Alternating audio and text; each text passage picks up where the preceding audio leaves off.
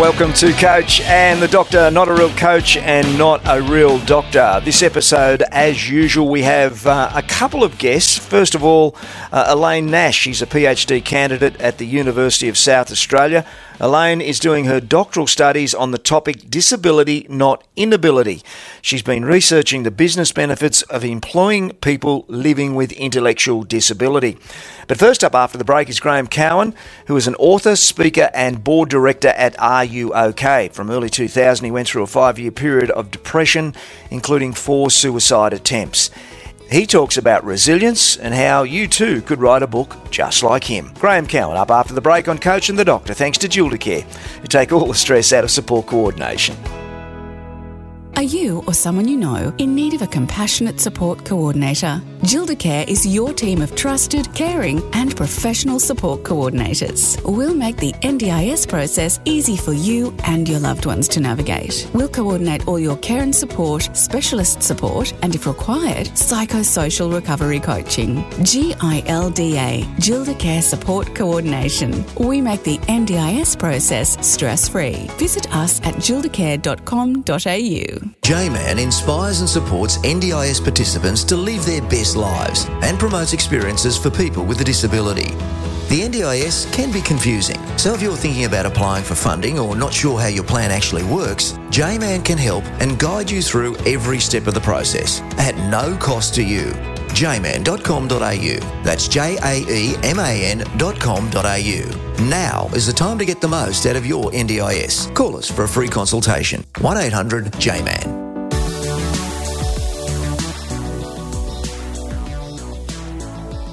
This is Coach and the Doctor, thanks to support coordinator coordinators Gildacare, who specialise in, amongst many things, psychosocial recovery coaching. Coach here, not a real coach. Doctor, not a real doctor. Hello. Hello, Coach. How are you today? I'm fantastic today. We're recording this on a Friday.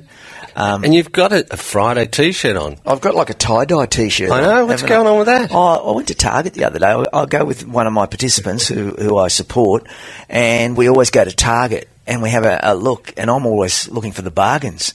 And it was like five bucks or something like that. And he It loves looks it. He always buys a jacket every time we go. It looks it? Yeah, yeah. Yeah. I just that went straight over my head. Anyway, enough about us. Enough, about, us. you.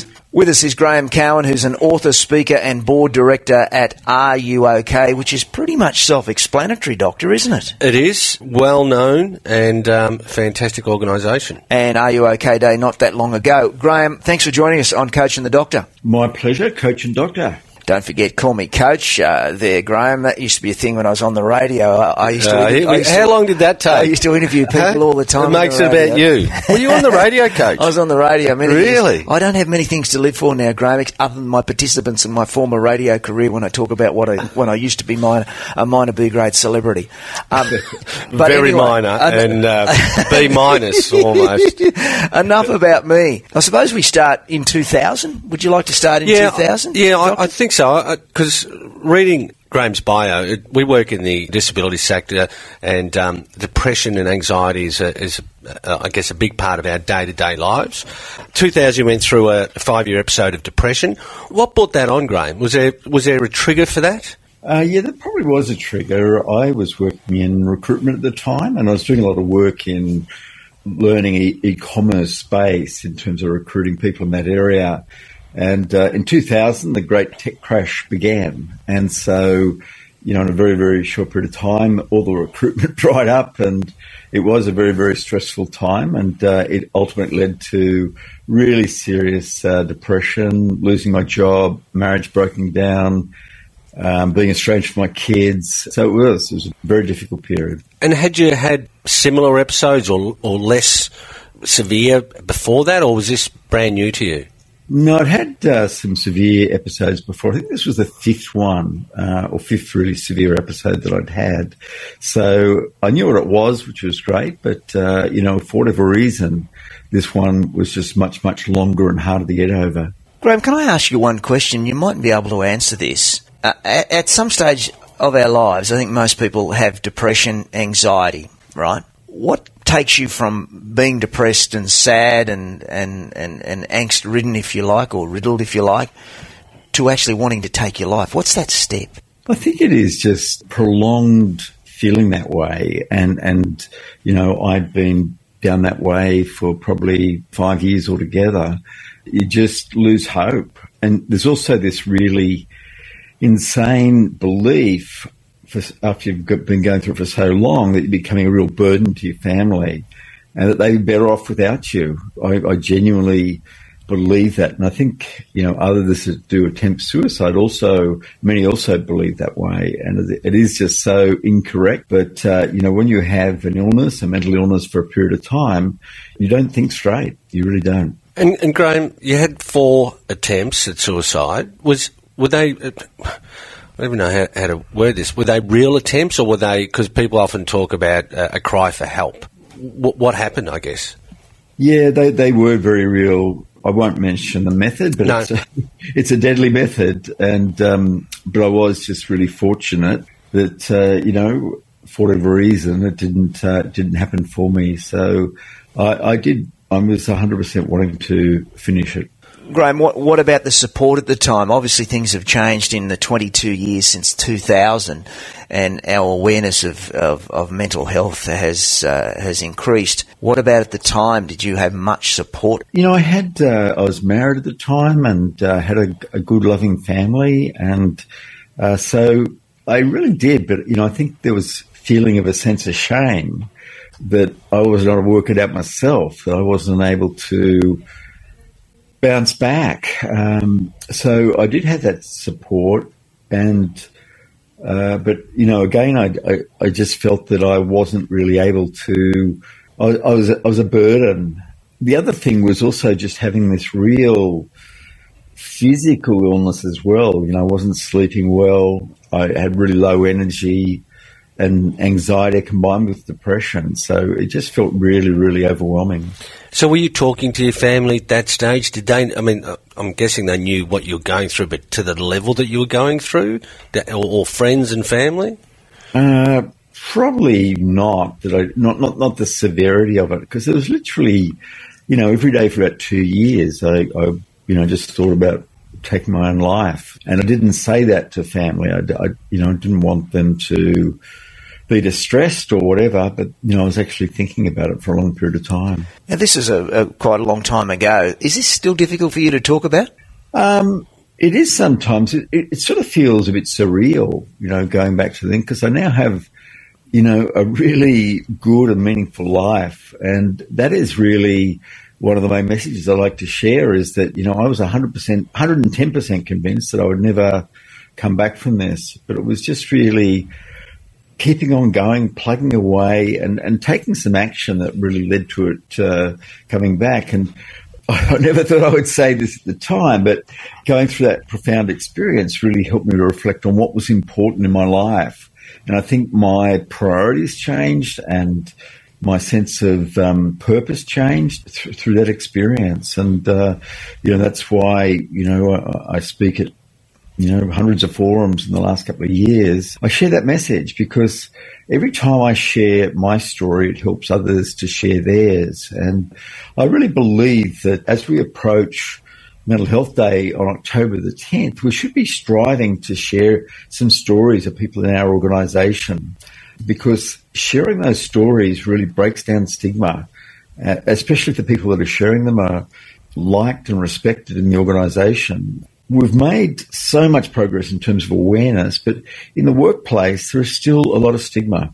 There really is. And, and some of it not misplaced. You know, people have shared stories and found out that, you know, their career opportunities have been limited or have not been considered for good projects. So there's still some further work to do in um, breaking down that stigma. So what changed for you, Graeme? Because obviously you're at a pretty low point. What changed and how long did that change take?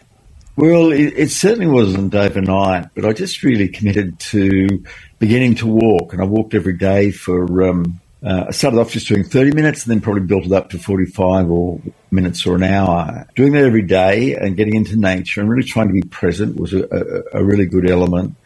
The other thing was then reconnecting with family and friends. You know, I'd really isolated myself and I wanted to um, reconnect with people. And even though I sort of didn't feel quite like I didn't, you know, I didn't know how it would go. After each meeting, I was just, uh, it was overwhelmingly positive, you know, just in terms of talking about what was really going on. So that was uh, an important element as well in um, getting back on track. And, and then deciding to write my book, Back from the Brink, uh, you know, where I interviewed some prominent and everyday people who'd been through real adversity. And that gave me a sense of purpose that it was no longer just about me. I was trying to share a message, and not just my message, but other people's messages that this doesn't last forever. We can turn it around. And then I also uh, surveyed, as part of this book, over 4,000 people to find out what worked best in their recovery. And that was, again, just sort of really building on a, on a sense of mission and purpose and really trying to make a difference. And when I wasn't feeling great, because, you know, this recovery is no means a straight line. You go from bad to really great yeah. in a very short period of time. It's, you know, you have your ups and downs, but I think even on my bad days, I was thinking about, you know, how if I get this finished, it will help others. That just helped me just really focus down and, um, you know, get something meaningful finished. I don't know about you, Doctor, but he's very calm and relaxed. I'm feeling very calm and relaxed. Were you always this way? or did you develop this? Because uh, uh, uh, you could pretty much tell me uh, to do anything, and I'd do it for you right now. um, a, a, really important part of my recovery was meditation. It, it's my daily ritual. It's my one thing. If I do one thing in this day, it is to meditate for, for 15 to 20 minutes every morning when I get up. And then also walking in nature. So those things really, really help. And uh, I'm a huge advocate for people trying this and evaluating this. So that, that's maybe why I have a calm, a calmer demeanour now. you should meditate, Coach. I've been told that I should meditate, and the first time I was told, and you've made this about me, Doctor, not me.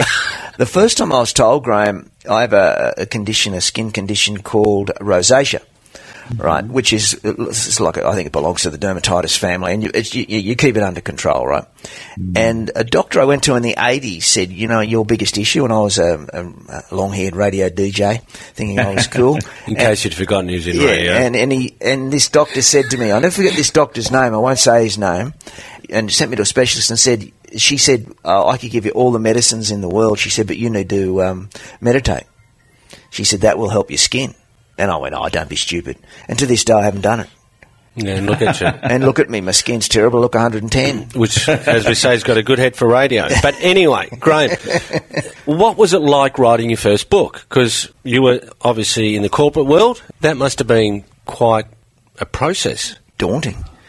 Yeah, it was. Um, but I reached out to a few people who were authors and asked, uh, you know, their suggestions, their advice.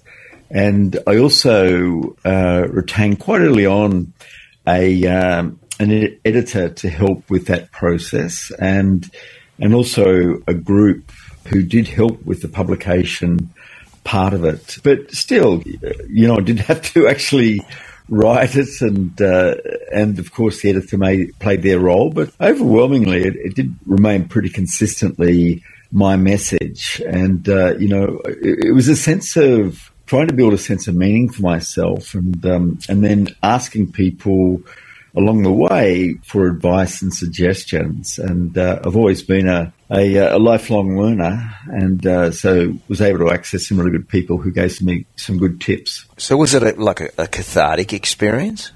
Uh, yeah, it was. It was, um, you know, really helped get things down on paper, and somehow we're getting things down on paper. It, you know, I think it did play that role. And it was also, you know, really wonderful to be able to share other people's stories as well, because there was about 12 different people I interviewed. There was people like um, that marvellous art icon, Margaret Olley. I interviewed her. Interviewed uh, Les Murray, who is Australia's best known and most famous poet. A couple of gold medal swimmers, um, Petria Thomas and John Konrads. And so I think having that collective number of stories. And so I would interview them. I had to have it um, typed out and then try and basically edit it so that it was acceptable for the book. So in many ways, the people guided the content because it was their story. There's so many questions we want to ask. We're going to take a break and then we'll come back. And there's a question that Amy's written down. I don't need to say Amy, our producer now, because she's more than a producer and everybody knows her. So it's just Amy. Really? Yeah, Oh, it's just. Amy. Everybody knows Amy. I've, I've lots of emails. I have more emails about for Amy than I do for, well, not me, but for the doctor. No one seems to. No, I still get more emails than interested. I can guarantee in his job he gets a lot of emails. But there's a great question she's got here, and we're going to talk a little bit about your awareness before 2000 and, and whether or not your perception of mental health and mental illness uh, has changed since then. Obviously, it has, but we'll uh, we'll have a chat about that. That's after the break here on Coach and the Doctor. Thanks to Jaeman Active. If the body is active, the mind will follow. Get out and have some walks like Graeme Cowan. Back after this break. Jaeman inspires and supports NDIS participants to live their best lives and promotes experiences for people with a disability. The NDIS can be confusing, so if you're thinking about applying for funding or not sure how your plan actually works, Jaeman can help and guide you through every step of the process at no cost to you. jaeman.com.au. That's J-A-E-M-A-N.com.au. Now is the time to get the most out of your NDIS. Call us for a free consultation. 1-800-JMAN. Gildacare is a team of trusted, caring, and professional support coordinators. Founded on the principle that it takes a village, we want to lock arms and build a long standing relationship, one in which we are able to deliver quality support coordination. We offer additional services such as specialist support coordination and psychosocial recovery coaching. GILDA, Gildacare Support Coordination. We make the NDIS process stress free. Google Gildacare. This is Coach and the Doctor brought to you by Gildacare, who take all the stress out of support coordination. And somebody who's taken all my stress is Graeme Cowan, who's the author, speaker, and a board You're director talking of about Are. You OK? I was about to say you increase my level of stress. Uh, the doctor and the coach, or coach and the doctor. Uh, not a real coach, not a real doctor, but definitely. And what's it described here for Graeme? Let me just have a look at my notes there. Um, a resilience expert. Wow, I bet you never thought you'd be called that, Graeme. Welcome back, anyway. You know, one of the things that has been fantastic is, first of all, sharing messages in a book, but then being asked to speak. And, you know, first of all, it was mainly being invited to speak in rural areas because often they've got a real shortage of mental health professionals out there. And, and then it gradually built and built and built. And now, certainly for the last five years, I just do a lot of work uh, speaking to major organizations and their employees. And I talk about self care, which is which is building our personal resilience, crew care, which is building our team care and psychological safety, and then red zone care, which is how we identify someone who's stressed and have the "Are you okay?" conversation. So all those three areas play a really important role for building, you know, more mentally healthy and uh, and resilient teams in the workplace. Can I just ask that question I said I was going to ask Amy? You get credit for this. Now, it says prior to 2000, had your mental health been a point of difficulty for you, and what was your perception, awareness of mental health and depression then? I, I would say probably I probably had my first major episode of depression in about 19, 1980, I guess it was. And at that stage, there was really poor awareness around mental health, like Beyond Blue or the Black Dog Institute really didn't exist. And I went through this really bad insomnia and anxiety. And I had no idea what contributed to that. I really didn't, because there really wasn't open discussion about depression or anxiety uh, back then. So we've come a long way in terms of what's happened, and you know, groups like Are You OK and Lifeline and Black Dog and Beyond Blue have all played a really important role there. But I still, I still know that there is a lot of stigma in the workplace, and uh, people still do have reluctance to talk about it openly. I, I think that's that's a really fair comment, and I think sometimes maybe the relationships in the workplace have a, a line to them where you don't you don't want to cross that line, and, and so you probably don't know how to ask that question to somebody. Which is why I think something like "Are You OK?" Day is a fantastic initiative. And I was going to ask you about "Are You OK? You, um, you're non-executive director. When was it started? How long has it been around? Uh, it was started in 2009, and our founder was Gavin Larkin, and I helped Gavin to launch it in Parliament House in September 2009. Gavin tragically passed away from cancer in 2011, but it's just uh, sensational that you know this this momentum has continued, and uh, you know we have now 87% unprompted awareness of what Are You OK is about. And even better is that, you know, close to 50% of people have asked someone, are you okay in the last, uh, in the last 12 months or so? So it's played a really important role. And I think one of the important elements was really the tagline that a conversation could change a life. And, uh, you know, Gavin started the, the, the, the movement because he tragically lost his father to suicide. And we could have had an international suicide prevention day. And, and, to be honest, not much would have happened. Mm. But when we hear a, a vision like a conversation could change a life, we all know that, that, that that's true. You know, we've been on the, we've been the recipient of a conversation that has really helped us. And, uh, and quite often we've also instigated a conversation where it's really helped someone who's going through a very, very tough period. I, I love the simplicity of it. It's a, it's a closed question almost that you have to answer. Are you okay? Well, my next question is that exactly. How often do you ask yourself that question? Well, yeah, I, I also have a podcast called The Caring CEO, and one of the people I interviewed was Emma Hogan, and uh, she is the secretary, aka CEO of a large uh, government department in New South Wales, about 9,000 people. And I mentioned before, I talk about uh, self care, crew care, and red zone care. And I was interviewing her about Are You Okay? And, and, and she's had her own mental health struggles, which she's talked about. But uh, before we were mentioning those, you know, those, that, that care trifecta, she said, I, I really think for Are You Okay? We, really need to ask ourselves three questions. Am I okay? That's about self care. Are we okay? That's about crew care. And then are we, are you okay? Which is about the red zone care. So when people have that more holistic outlook, that's when you get culture change. And at the end of the day, the teams are the building block of any organization. And if you can have a great team who works well together, it's it's a great predictor of not only just a successful team, but also an engaged and healthy team. In my um, you know webinars and also live presentations, I talk about the evolution of Are You OK and how it's become an amazing movement, and it's really been one of the great teams that I've been part of. And I ask people to reflect on what's a great team you've been part of. It could have been your year nine netball team, your footy team, when you worked at McDonald's, this job, previous job. But what was it that makes it special?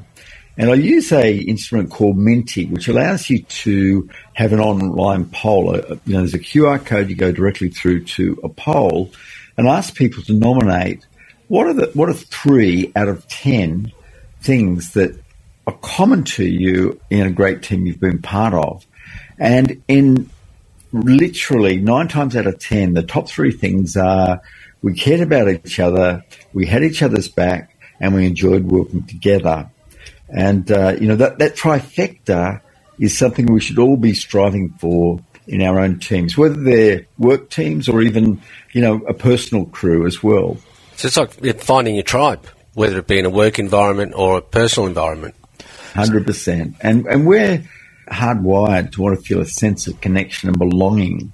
And that's what a tribe is about. You do, you do feel that connection, belonging, you feel safety, you feel supported, and uh, that can be a real preventative measure from having a mental illness. So, what are the chances of slipping back into something like you've had for you? Uh, I, am trying to verbalise what I'm thinking because, you know, the old saying is misery loves company. If you hang around people that are sad, you become sad. You hang around people that are happy, you become happy. But in this case, people that are sad or depressed, you have to speak to them. You have to talk to them because you want to help them. So, what about your own mental health when you're speaking to these people? Does it affect your own mental health? That's what I'm trying to ask, I suppose. There's a yeah, long way to I, get I have to be careful with my mental health because I, my, my psychiatrist says, you know, I always have a predisposition to it. But, uh, you know, one of the things that I, you know, I'm really very rigorous about is incorporating things each day that do help my mental health. And I talk about th- three areas of mental health or, or health generally and well-being. The first is vitality, and that's our physical health, making sure we have enough exercise, enough rest, and, and eat well. The second one is intimacy, and this is our social or emotional health. And having people around you in your personal life and also your work life that are part of your tribe that do have a common goal to support each other and help each other out. And the third element is what I call prosperity, and that's our contribution health. So that comes about sharing important messages, just like you are doing now, coach and doctor. You know, sharing stories of hope is good for your well-being. I know you feel that and you wouldn't uh, be wouldn't do this so regularly if you didn't know that it was making a difference. So those three things, vitality, intimacy, prosperity, form an acronym of VIP. And my message often to people is to, you know, you have to act like a VIP. What that means is topping up your physical health, your emotional health, and your contribution health each day. And they're, they're things that help to immunize us from stress and depression.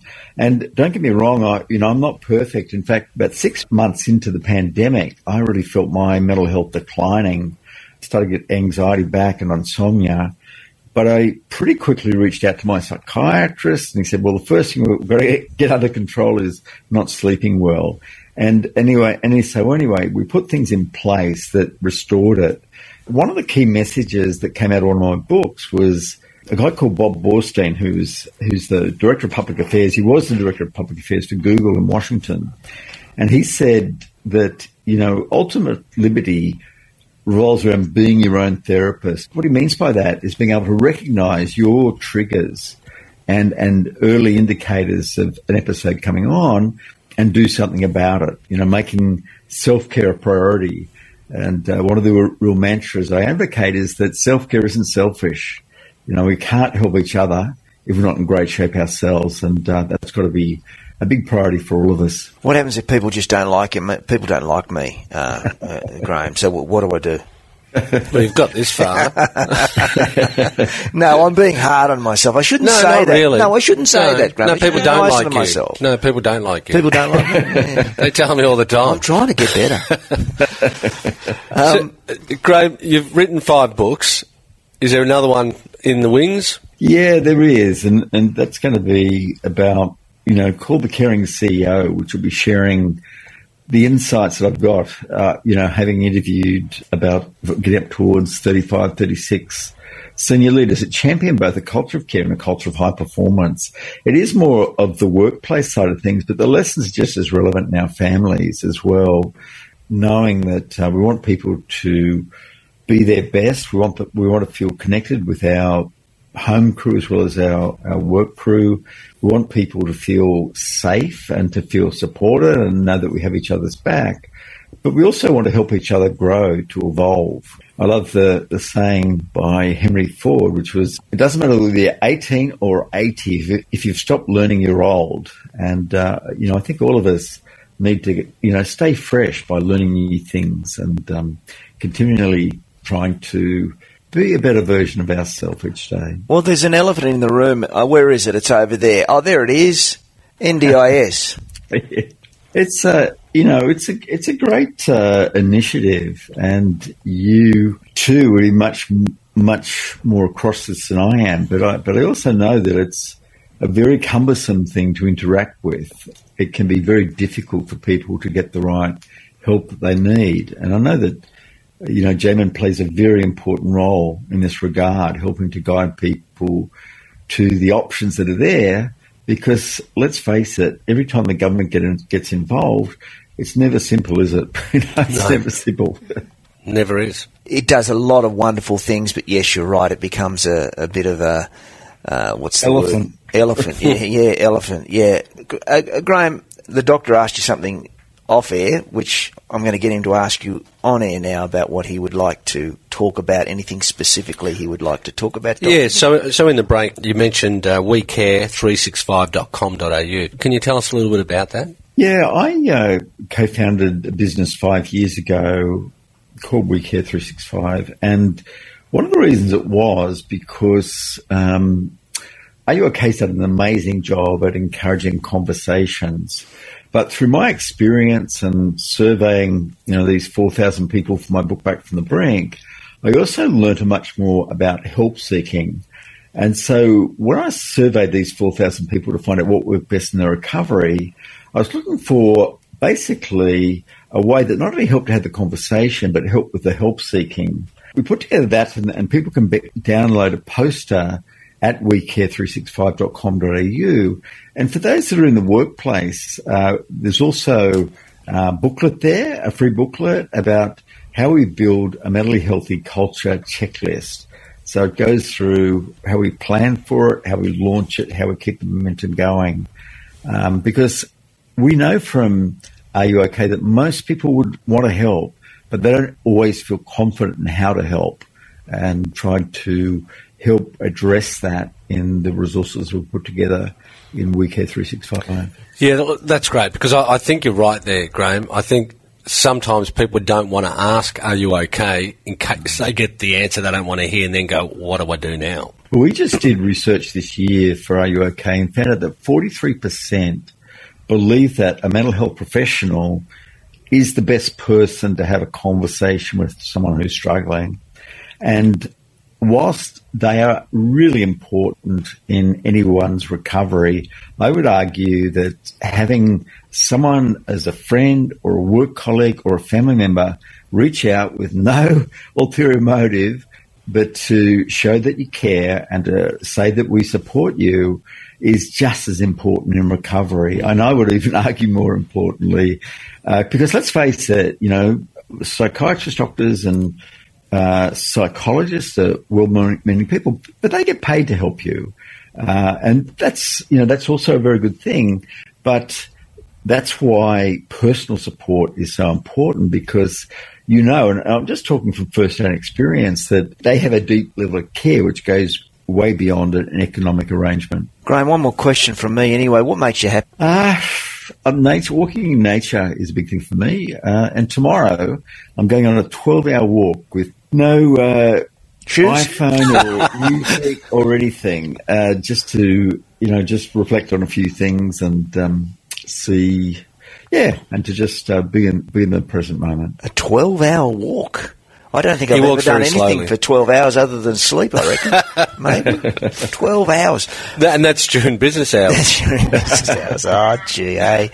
He, he, he, saved the best to last, didn't he? hey, I'll cut that bit out, though. uh, you've been listening to Graeme Cowan here on Coach and the Dr. Graeme. It's been a fantastic chat, and thanks for joining us. And I'll get a plug in because I think it actually relates to what you were talking about, and it's our Jaeman Active. It's basically what you're saying. If the body is active, the mind will follow. And of course, on the odd occasion, I've mixed those words up and said, if the mind is active, the body will follow. But we sort of, we sort of get the gist. I think that's a lot of what you were saying. But thanks so much for spending some time with both of us on Coach and the Doctor, Graeme. My pleasure.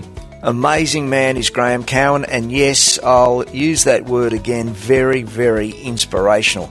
Up next on Coach and the Doctor, Elaine Nash pops in to talk about employing people living with an intellectual disability and how it can be a benefit to your business. Gildacare is a team of trusted, caring, and professional support coordinators. Founded on the principle that it takes a village, we want to lock arms and build a long standing relationship, one in which we are able to deliver quality support coordination. We offer additional services such as specialist support coordination and psychosocial recovery coaching.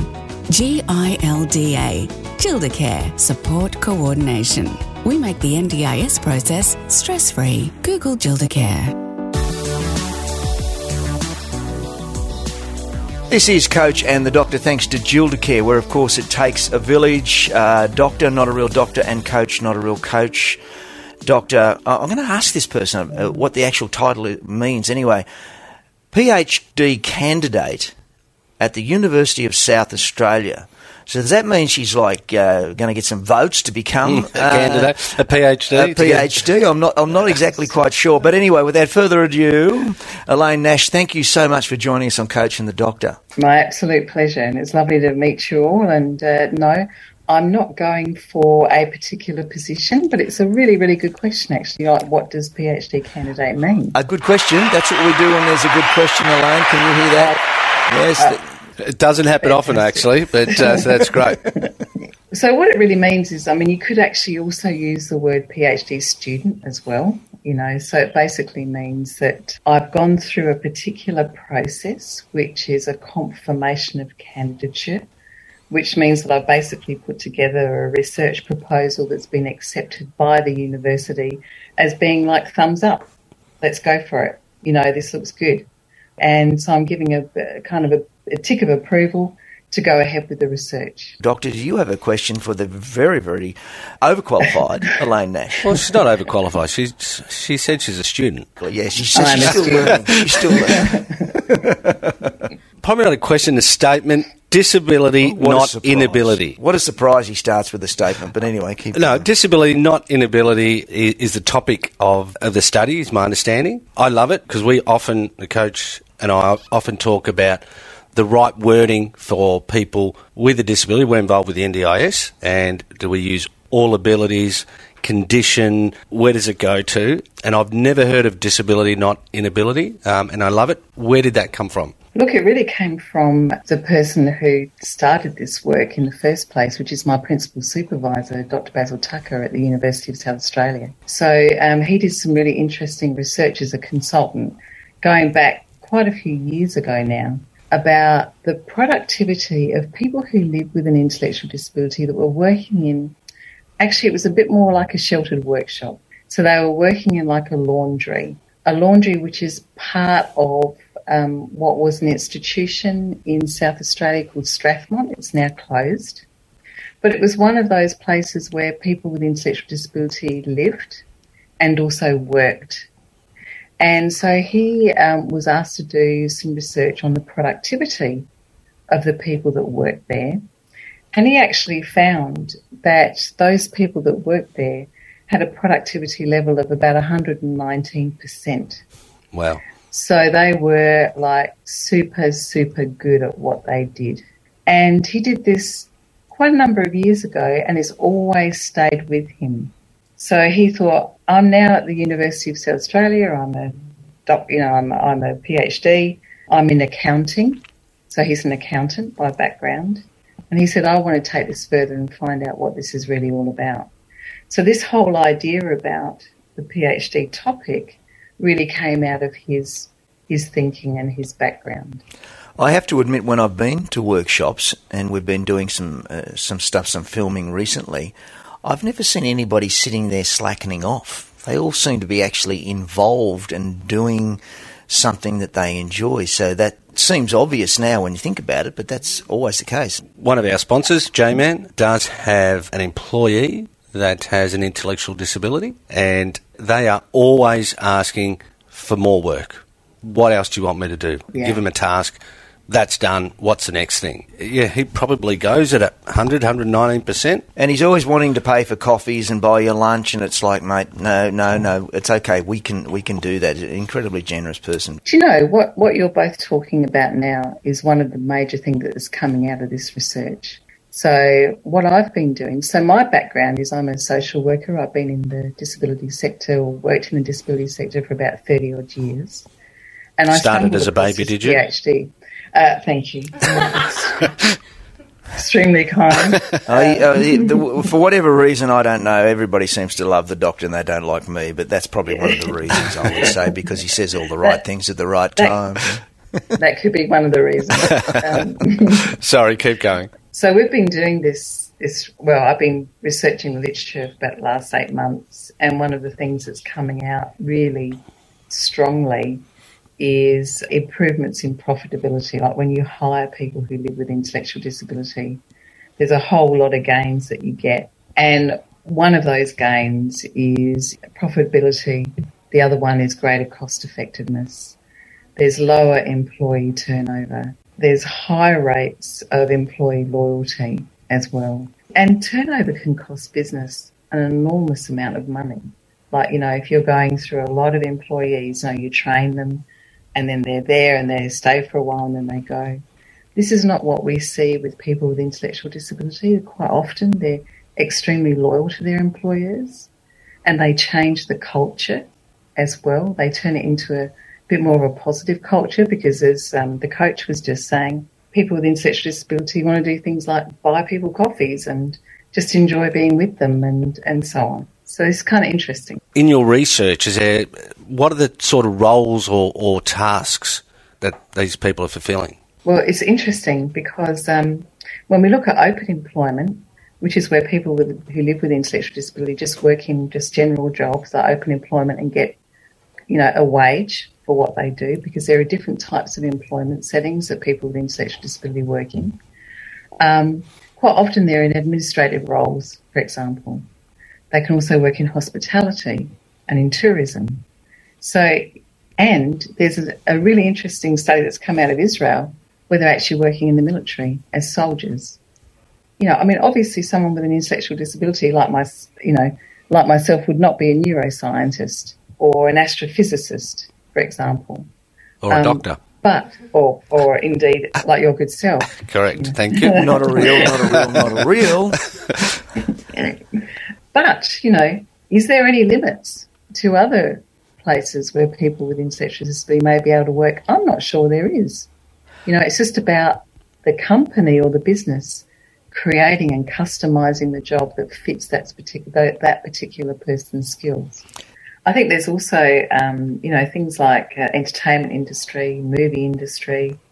There's some really interesting projects that have happened where people with intellectual disability have been involved in creating films, um, and uh, you know, etc. There's a lot of really interesting stuff happening out there. So, Elaine, how did you how did you get involved in this? I mean, was it just something a passion, or was it you knew someone? Tell us the story. I'm a social worker by background and worked in the disability sector for about 30 years. Um, and as you say, I started when I was five. I think, yep, I think you mentioned that. and I worked for the public service for in South Australia for quite a long time. So I um, I worked managing operations and uh, managing strategy. I was involved in the NDIS rollout here in South Australia. And um, I had always worked with adults with intellectual disability. And some of those people also had mental health issues as well. So I kind of was very passionate about the barriers that people with intellectual disability face every day. And one of those huge barriers has always been employment if you have an intellectual disability in Australia, even today, you're very likely to be unemployed in some form or another. You're in fact very likely to be in poverty as well. You're also very likely to maybe not have adequate housing or access to adequate housing. So there's a whole range of barriers that are put up simply because you have this label of intellectual disability. And obviously you, you will most likely have some limitations that come along with having an intellectual disability, but there will also be a whole range of strengths that you bring to, to, to things as well, you know, to, to your everyday life as well, as we all do. And so have you looked at the SLES program within the NDIS? Do you know much about it? I know a little bit about the SLES program, correct. And yes, what are your thoughts on it? For those who don't understand what that means, would you mind explaining what that means? Uh, well, one of the programs that the NDIS run is to uh, school leaver employment services or something. I can't even remember what the last S stands for, but it's essentially helping those with a disability, intellectual disability, uh, gain employment right. and stay employed. Okay. So you can provide support workers to, to, to help them get the job and then even work with them in the workplace. Would that be fair? That would be fair. That would be fair. Do you know how it's going? Look, we, we don't have. I haven't seen a lot of it. There are some specialist providers out there. I attended the Disability at Work Summit. I was asked to present on this research at Disability at Work Summit and the NDIA. They've been doing a review of the program and some really interesting findings have come out. You know, for example, young people really not knowing about the program, also not happening early enough. Uh, and like, when should you start the transition from school to employment? Well, should, should probably start really early and also really not exploring all of the options. There's something that happens for young people with intellectual disability, which is a cycle of low expectations. And this cycle of low expectations can flow through your whole life. So if people think, and when I say people, it's not done on purpose. Do you know what I mean? Yeah. Like there's there's no judgment there. There's simply like this cycle of low expectations that can occur. Well, you know, you might want to do this, but do you really have the skills to do it? Well, I've got a question that I'm going to ask now and have a think about it. We're going to have a quick break. Uh, it's a pretty obvious question. How do you change those perceptions? But we'll have a quick break. Elaine, you're listening to uh, Coach and the Doctor, thanks to Gildacare support coordinators who, amongst many things, specialise in psychosocial recovery coaching. With us is Elaine Nash, who is a budding PhD candidate. She's a a student. budding candidate. She's a student. We'll I'm come- a student. We're all students of life, let's be honest. Uh, I know that's corny, but that's true. We'll come back uh, after the break and have a chat with Elaine some more. Are you or someone you know in need of a compassionate support coordinator? Gildacare is your team of trusted, caring, and professional support coordinators. We'll make the NDIS process easy for you and your loved ones to navigate. We'll coordinate all your care and support, specialist support, and if required, psychosocial recovery coaching. GILDA, Gildacare Support Coordination. We make the NDIS process stress free. Visit us at gildacare.com.au. Jaeman inspires and supports NDIS participants to live their best lives and promotes experiences for people with a disability. The NDIS can be confusing, so if you're thinking about applying for funding or not sure how your plan actually works, Jaeman can help and guide you through every step of the process at no cost to you. jaeman.com.au. That's J-A-E-M-A-N.com.au. Now is the time to get the most out of your NDIS. Call us for a free consultation. 1-800-JMAN.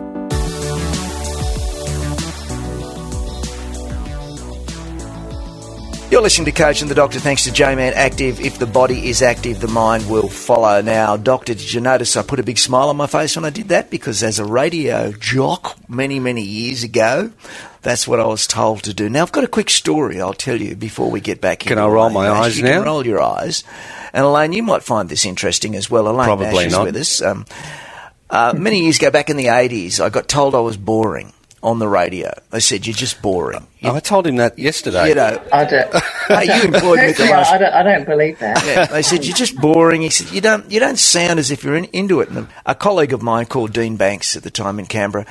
He said to me, "What is it you like the most in life? Who is it you like the most?" And at the mo- at that time, it was Olivia Newton-John. I just thought she was just the greatest thing in the world, right? Yeah. So I went into the studio the next day, and he put up a picture of Olivia Newton-John mm-hmm. right in front of me, a big poster. And I thought, you idiot, Banks. He said, every time you switch that microphone on, I want you to look at Olivia Newton-John. Does it put a smile on your face? I said, yes. He said, well, you look at her and put a big smile on your face. And to this day, 20, 25 years uh, later, I still think of Olivia Newton-John when I put a big smile on my face. Elaine Nash, I asked you a question before. Yes. Uh, and we're talking about the, I suppose, the bar's really not that high when it comes to employment and expectations for people with uh, with mental health issues or intellectual disability. And as you said, it's not necessarily people deliberately doing it or employers deliberately doing it. It's just the way it is at the moment or perceptions. But I also think a lot of the participants put low expectations on themselves. It's- It's a vicious circle. What's first, the chicken or the egg here? I think it's a it's such a great question, actually. Oh, No, no. Yeah, it is. Can we wrap this up? That's two, two great questions, too. Yes, keep going, Elaine. Um, because look, I, I actually think that when you look at the history of the way that society has treated people with intellectual disability or people with mental health issues, then it kind of gives you a clue as to why we're still doing it now. Intellectual disability as a concept didn't actually exist until the 1920s, you know, when a guy called Alfred Binet starts to develop IQ tests. And this is done for a particular historical reason at the time, which is really like from probably from Binet's perspective, it was actually about helping people. It was actually about identifying children that maybe had some issues academically and then could improve. But it also happened to feed into the eugenics movement at the time and also was often done in custodial places like prisons, for example. What actually happened was that a lot of people from this IQ testing that happened in the early 1920s were actually institutionalized and segregated from community because rationality and reason was privileged. So we start to sort of cut down humanity. So if humanity sits on a spectrum, we start to cut it down to those people that perhaps society wants to privilege. And we see this everywhere, of course. Mm. We see it not only in disability, we see it in race, we see it in gender, we see it in a whole range of other spaces as well. So I think that the, this, this history is still evident today in terms of the way that we still segregate people with intellectual disability and still segregate people who have mental health issues, for example. So, so we don't get to privilege the, the, the, the positive nature of characteristics that we all bring. We don't value all of us. If we, if we exclude some of us, we don't value all of us. You know, it's that kind of mm. narrative. Is the NDIS, you think, a step forward in in, in promoting people with intellectual disability uh, to, to, yeah. to, better jobs and better lives? And and look, I, I, really do believe that is the case. Like I've been an I've been an operational manager many many years ago, where the state government would give a certain amount of funding, but only to a small number of people. Yeah, just some block funding. Yeah, exactly. So now, at least now, um, there is the potential for more people to actually get funding. And I think that it's, you know, everyone says this, you know, it's, it's a really big social reform. It's as big as Medicare and look how long Medicare took to be okay. And we're even still building that now you know, we're even still sort of like reflecting on that now. I think that potentially with this change of government, we start to see a shift back to perhaps philosophically what the NDIS was really all about. But time will tell. Time will tell, and there are there are still problems. Look, they're talking a big game and a good game at the moment, the new government, um, and we're certainly hopeful that um, that everything they're talking about gets implemented.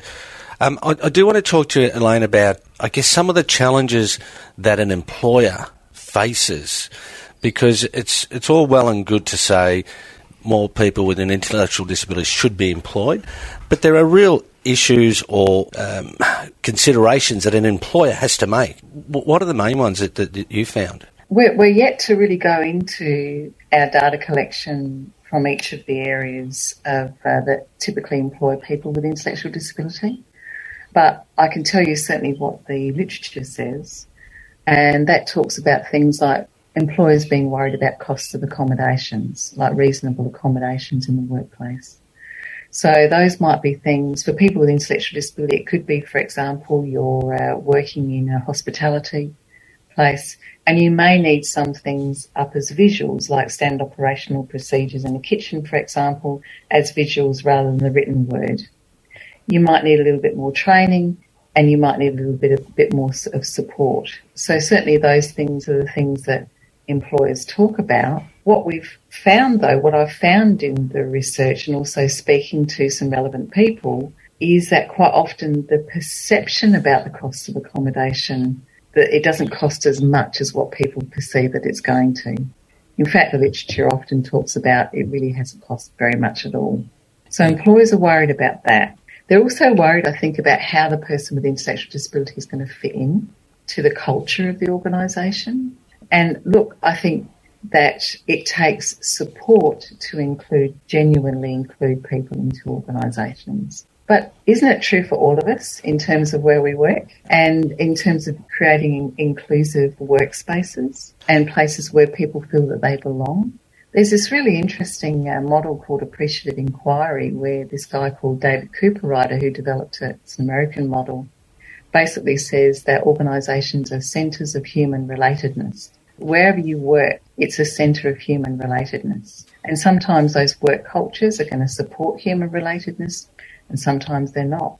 You know, sometimes they're going to be places where conflict arises or bullying happens so, do you think that the, the, even before a person with intellectual disability starts a job, they're up against it because they're expecting, or the employers probably is expecting something to go wrong eventually, which is unfair because that can happen to any employee at any stage, as you said. It's really interesting. I, I've talked to a number of MBA classes about the study that we're doing here in South Australia.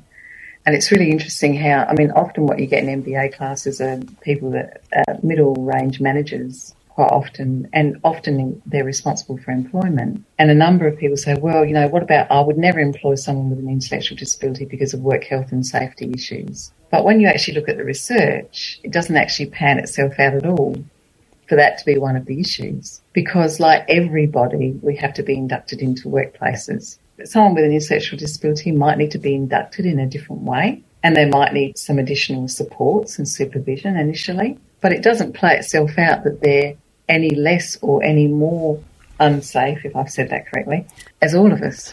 Which is really interesting because then you, what you're essentially saying is that it's the middle managers and those that are employing people need the training to understand or be told what the numbers are because what their belief system is isn't actually correct. But as a middle manager, you don't know what you don't know. Yeah. And, exactly. And so, you know, that's probably, if not the first piece of the puzzle, it's a really important piece.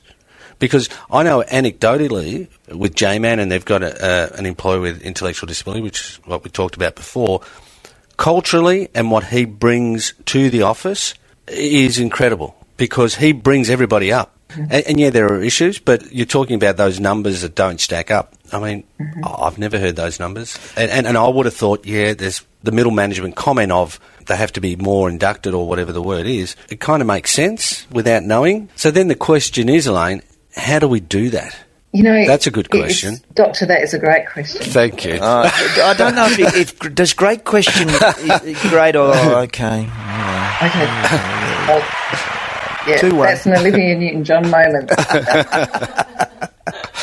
I think it's a building an enabling environment. You know, how do we build this enabling environment? And you're quite right. It's it's. I think it like you as you say. It's foundation number one.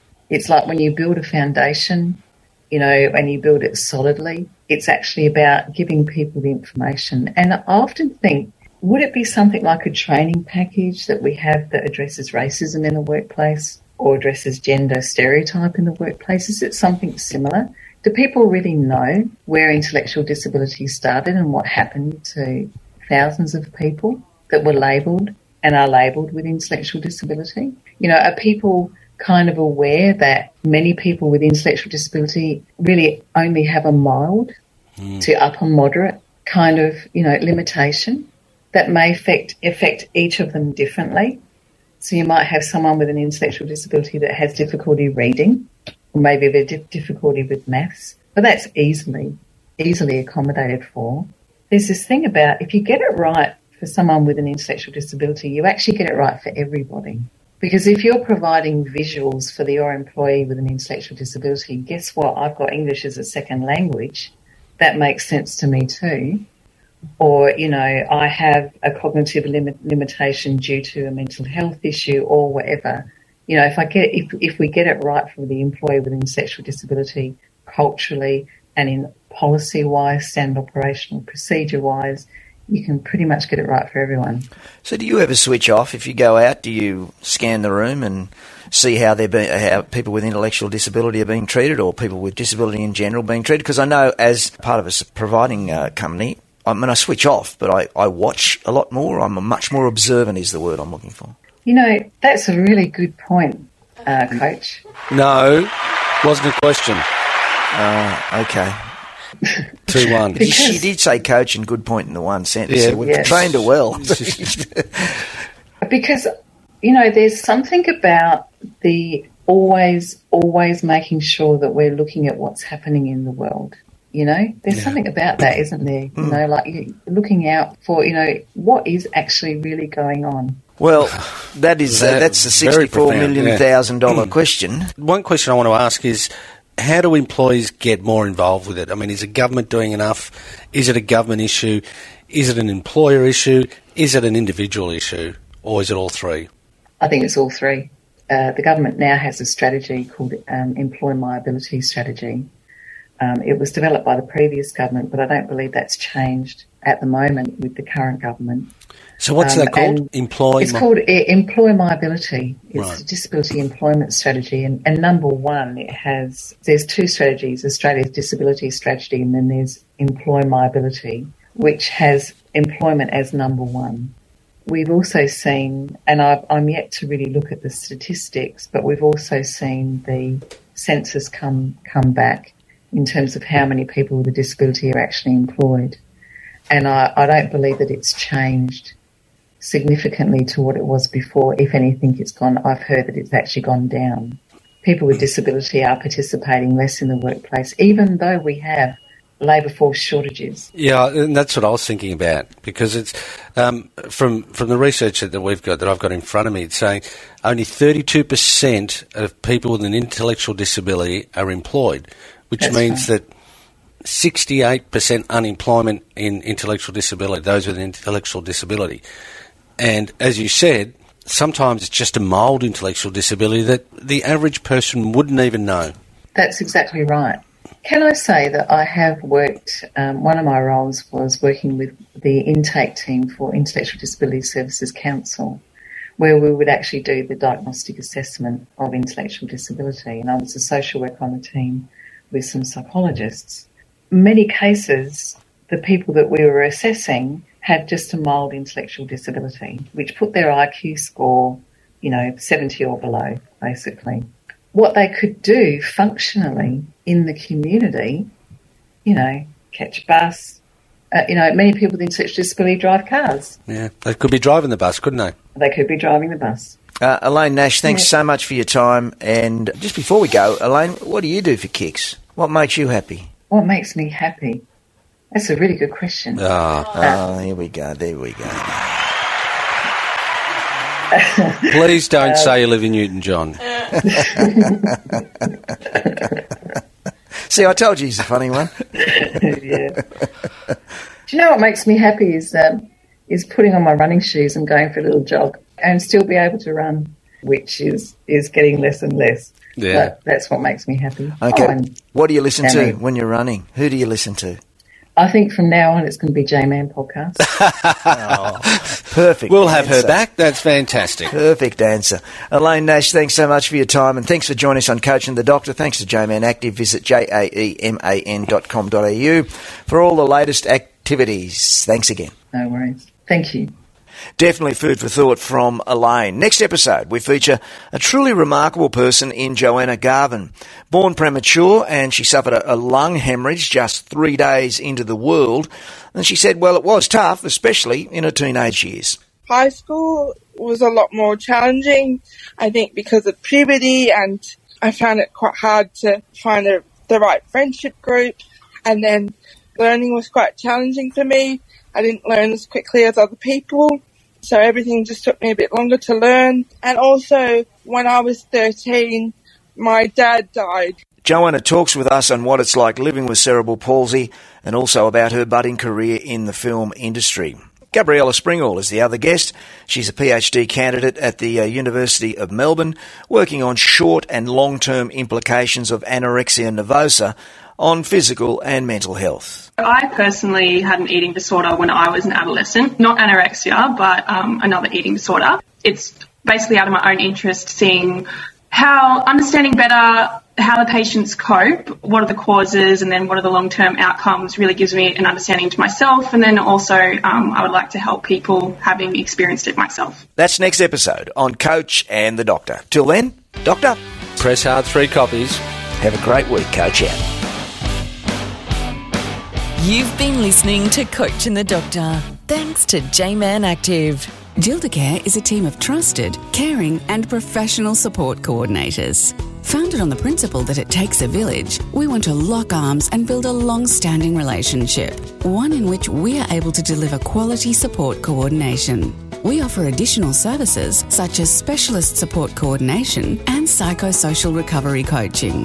GILDA, Gildacare Support Coordination. We make the NDIS process stress free. Google Gildacare.